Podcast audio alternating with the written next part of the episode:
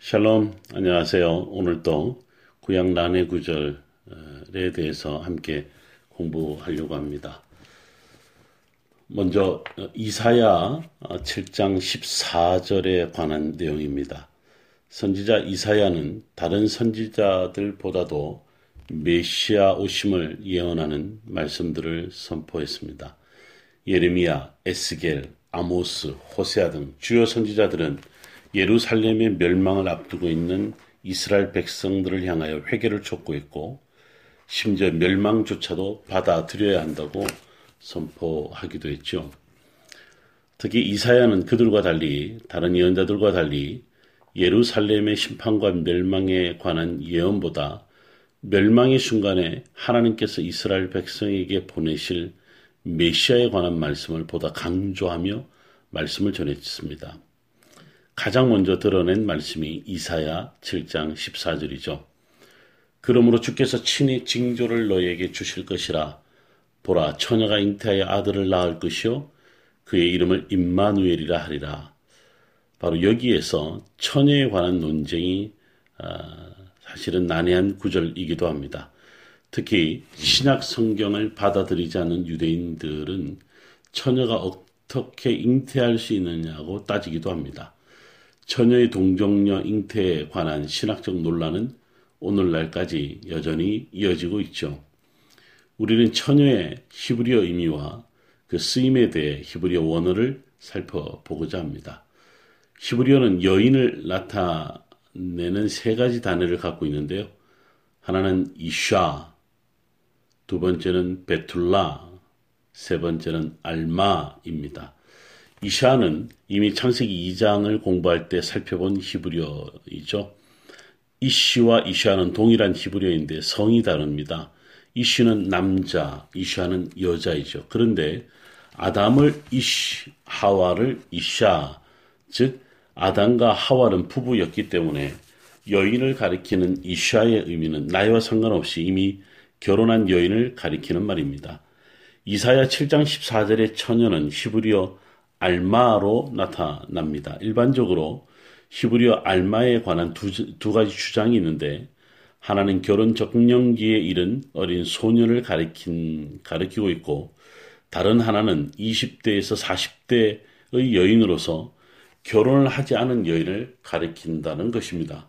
본래 결, 결혼 적령기에 이른 어린 소년을 가리키는 히브리어가 하나 더 있죠. 아까 밝힌 대로 베툴라입니다.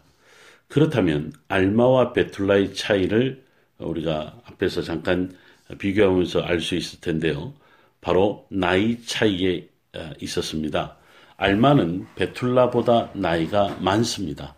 베툴라의 나이를 15세 전으로 이해하는 견해, 이해하는 견해가 있는데요.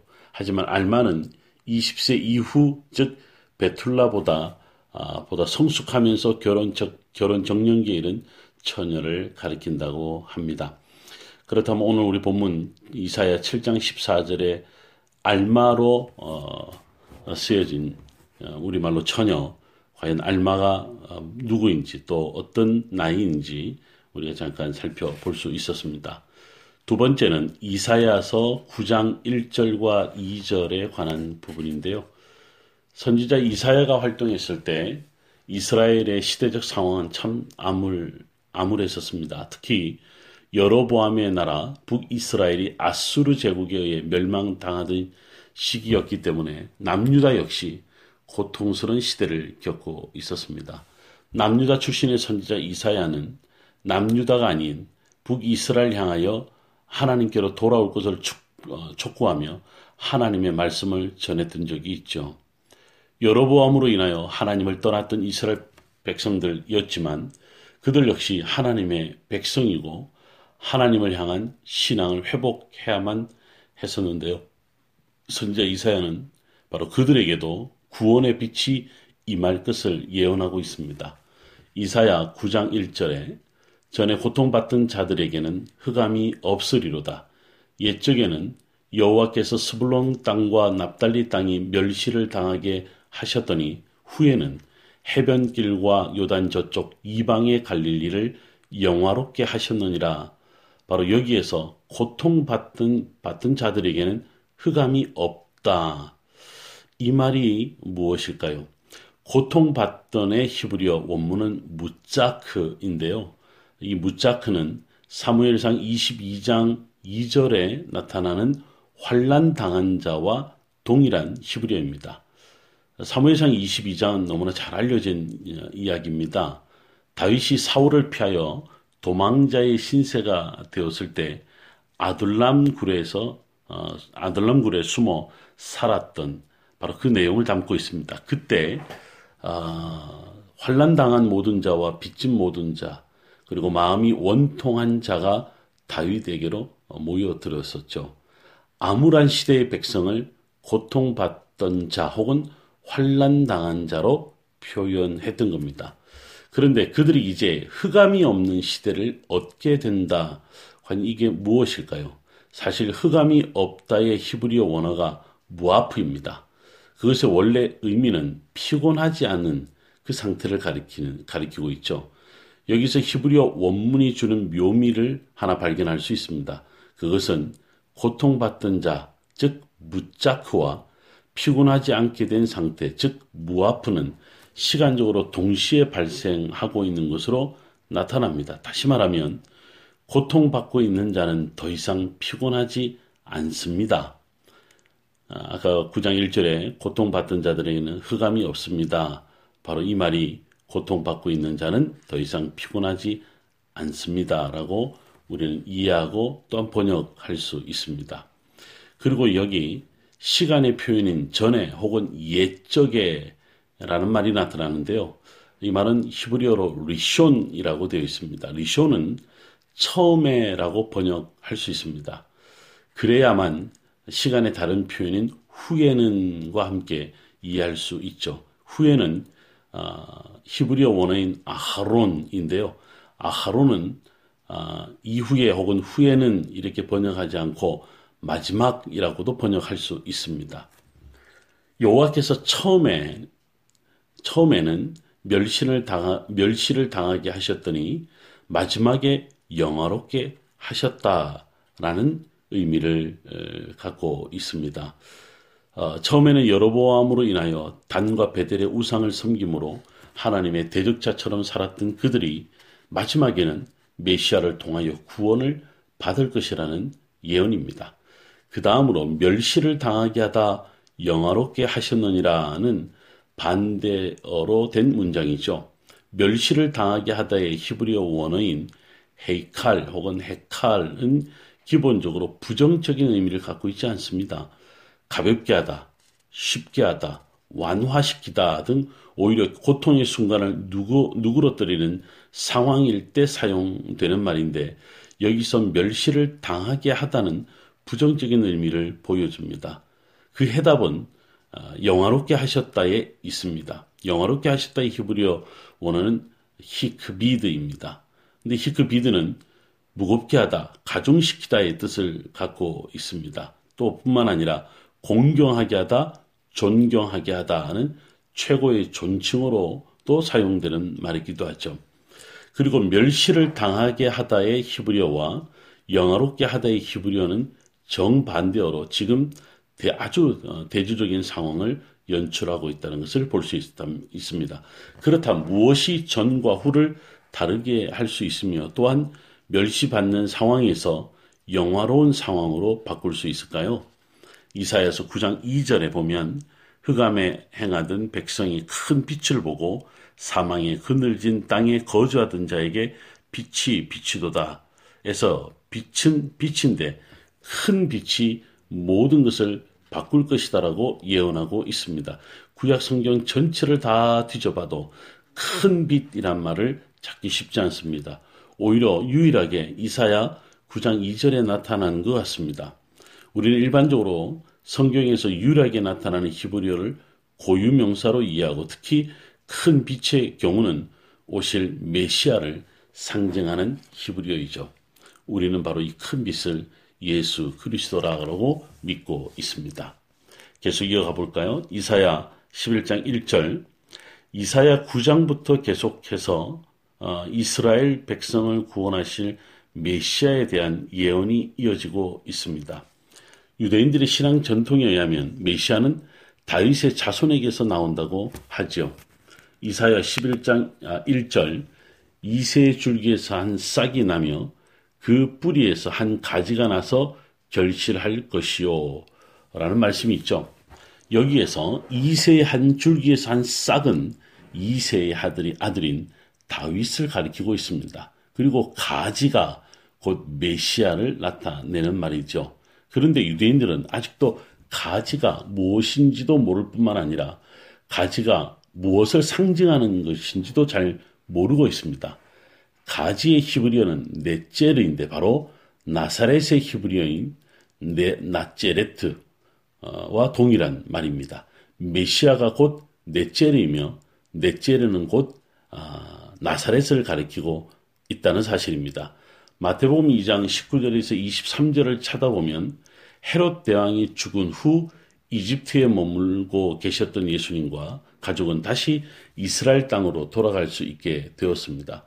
이스라엘로 돌아오는 길에 천사가 가족에게 나타나 말하기를 헤롯 대왕의 아들 아켈라우가 정권을 이어받아 더 강력한 이스라엘을 내세우고 있던 터라 예루살렘이 아닌 갈릴리 지방으로 갈 것을 권했습니다. 그런데 갈릴리 지방으로 간 이유를 바로 23절에서 밝히고 있습니다. 나사렛, 나사렛이라는 동네에 가서 사니 이는 선지자로 하신 말씀에 나사렛 사람이라 칭하리라 하심을 이루려 함이라. 바로 여기에서 선지자가 이미 나사렛이라는 동네 혹은 나사렛 사람을 어, 언급했다고 말하죠. 그런데 선지자가 말했다고 하니까 우리가 구약 성경을 한번 찾아가 볼 수 있는데 구약 성경 어디를 보더라도 나사렛의 히브리어인 나제르를 오늘 우리 본문인 이사야서 11장 1절 외에는 찾아볼 수가 없습니다. 물론 이사야 60장 21절에 내 백성이 다 의롭게 되어 영원히 땅을 차지하리니 그들은 내가 심은 가지요 내가 손으로 만든 것으로 나의 영광을 나타낼 것인즉 바로 여기에 나타난 가지도 역시 나제르입니다. 이사야서 11장 1절에서 나타나는 히브리어 나제르가 곧 메시아를 상징하며 메시아는 나제르 즉 나사렛에서 나올 것이다라는 예언이 나타난 본문이다. 그렇게 볼 수 있습니다. 이사야서 19장 25절입니다. 구약 성경이 히브리어로 되어 어, 있다는 사실은 이제 우리가 알게 되었고 또 분명해졌습니다. 지금까지 구약 성경을 중심으로 히브리어 원어를 찾아 그 의미를 새롭게 이해하려고 살펴보았는데 간혹 오해하는 분들이 있습니다. 너무 구약만을 다루고 있다. 혹은 히브리어 중심으로만 성경 원어와 그 의미를 의미들을 찾아보려는 한계가 있다고 말씀하는 분들이 있습니다. 심지어 신약 성경보다 구약 성경을 너무 다루다 보니 구약 성경만을 믿는 유대인의 시각에서 보려는 경향이 있다고 조언하시는 분들도 있습니다. 이번 시간에는 이사야에서 어느 성경 구절을 사, 살펴보면서 유대인의 해석과 우리 기독교의 해석에서 그 차이점을 한번 찾아보려고 합니다. 선지자 이사야의 시대에 이스라엘과 유다는 주변 강대국의 치열한 영토 싸움에 휘말려 그들의 대리 전쟁을 치르는 나라가 돼버렸죠. 이집트, 아수르, 그리고 이스라엘 사이에 얽혀지는 국제 관계를 배경으로 하는 성경 사건들을 이사야서에서 자주 만날 수 있습니다. 이런 관점에서 이사야서를 보게 되면 어, 이사야서 66장 전체를 크게 두 시대로 구분 할 수가 있습니다. 바로, 바로 바벨론 포로 이전과 포로 이후 시대로 나누죠. 바벨론 포로 이후 시대는 바사 즉 페르시아가 등장하기 전까지 강력한 제국 바벨론의 시대였었습니다. 그런데 바벨론 아, 포로 이전 시대는 이집트와 아수르 두 강대 세력들의 전쟁으로 이스라엘은 바람 잘 날이 없었습니다. 복잡한 국제 관계로 얽혀 있었던 당시 고대 나라들이기 때문에 약육 강식의 논리에 따라 약자의 나라 이스라엘은 고통의 시간을 보내야만 했던 시절이었습니다. 하지만 선지자 이사야는 이집트, 아수르, 이스라엘이 서로 화해하고 서로 자유롭게 어, 왕래하고 모두가 하나님 아, 여호와 하나님만을 섬길 비전을 내다 보았습니다. 뿐만 아니라 중동의 세 나라의 평화를 위하여 하나님이 온 인류에게 주시는 복을 누릴 것이라는 희망을 예언했었습니다. 바로 그 본문이 이사야 19장 24절 25절에 나타나죠. 그날에 이스라엘이 애굽 및 아수르와 더불어 어, 셋이 세계 중에 복이 세계 중에 복이 되리니 이는 만군의 여호와께서 복 주시며 이르시되 내 백성 애굽이여 내 손으로 지은 아수르여 나의 기업 이스라엘이여 복이 있을지어다 하실 것임이라 해서 우리는 놀라운 사실을 발견할 수 있습니다. 하나님께서 이집트를 내 백성이라고 불렀고 아수르를 내 손으로 지은 나라라고 부른 것입니다. 내 백성의 히브리어 원어가 암미 혹은 아미라고 하는데 이것은 하나님께서 오직 이스라엘 백성만을 가리키는 언어였다는 것입니다. 호세아서에서 등장하는 유명한 두 인물이 있죠. 암미와 로암미가 그들인데 암미는 내 백성된 자이며 로암미는 내 백성이 아닌 자를 나타내는 히브리어 원어였습니다. 그런데 암미가 지금 이스라엘 백성이 아니라 이집트를 가리키고 있다는 사실에 오늘날 유대인들도 당혹감을 드러내기도 하죠. 그래서 유대인 해석자들 가운데 일부는 내 백성 애굽이어를 애굽에 있는 내 백성으로 번역하고 애굽에 끌려가 있는 이스라엘 백성을 가르킨다고 주장하기도 합니다. 물론 히브리어 문장 이해에서 가능한 이야기이기도 하지만 그것은 선지자 이사야의 의도를 모르고 떠들어대는 주장들일 뿐입니다. 이사야서는 메시아 오심을 분명히 예언하고 있는 말씀입니다. 그래서 신약 성경에서 특히 복음서에서 가장 많이 인용된 구약 성경이 이사야서이죠. 예수 그리스도의 오심은 단지 이스라엘 민족이나 유대인만을 구원하시고자 오신 것이 아니라 열방이 주께로 돌아오게 하는 메시아 운동이었다는 사실입니다. 그렇다면 우리가 함께 읽은 이사야서 19장 25절의 내용은 주의 날에 이집트, 아수르, 이스라엘뿐만 아니라 열방이 주를 볼 것이며 주께로 돌아올 것이다라는 말씀이 됩니다. 오늘 우리는 그 공부한 내용 중에서 네, 이사야 9장 1절을 처음 읽었을 때 궁금한 점이 있었습니다. 왜 갈릴리를 이방의 땅이라고 했을까라는 것입니다. 그래서 갈릴리란 말이 다른 구약 성경에서 어떻게 사용되었을까 하는 궁금함을 갖게 되었죠. 그런데요, 구약 성경에 나타나는 갈릴리는 모두 부정적인 표현으로 사용되었다는 사실에 또 한번 놀랍니다.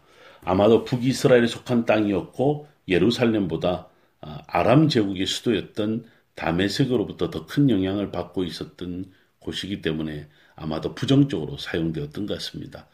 그런데 이방의 갈릴리에 큰 빛이 비쳐서, 비치면서 멸시의 땅이 아니라 영광의 땅이 될 것이라는 예언을 선지자 이사야가 선포했던 것입니다. 우리는 신약 성경에서 이와 관련된 말씀을 찾을 수 있습니다. 마가복음 1장 14절 15절에 요한이 잡힌 후 예수께서 갈릴리에 오셔서 하나님의 복음을 전파하여 이르시되 때가 찼고 하나님의 나라가 가까이 왔으니 회개하고 복음을 믿어라 하시더라 해서 우리는 분명한 사실 하나를 발견합니다. 이방의 갈릴리에 비쳤던 그 큰 빛이 바로 예수님이란 사실입니다. 예수님은 이방의 갈릴리에 오셔서 멸시의 땅을 영화롭게 하셨으며 사망의 그늘진 땅에 소망을 주셨던 것입니다.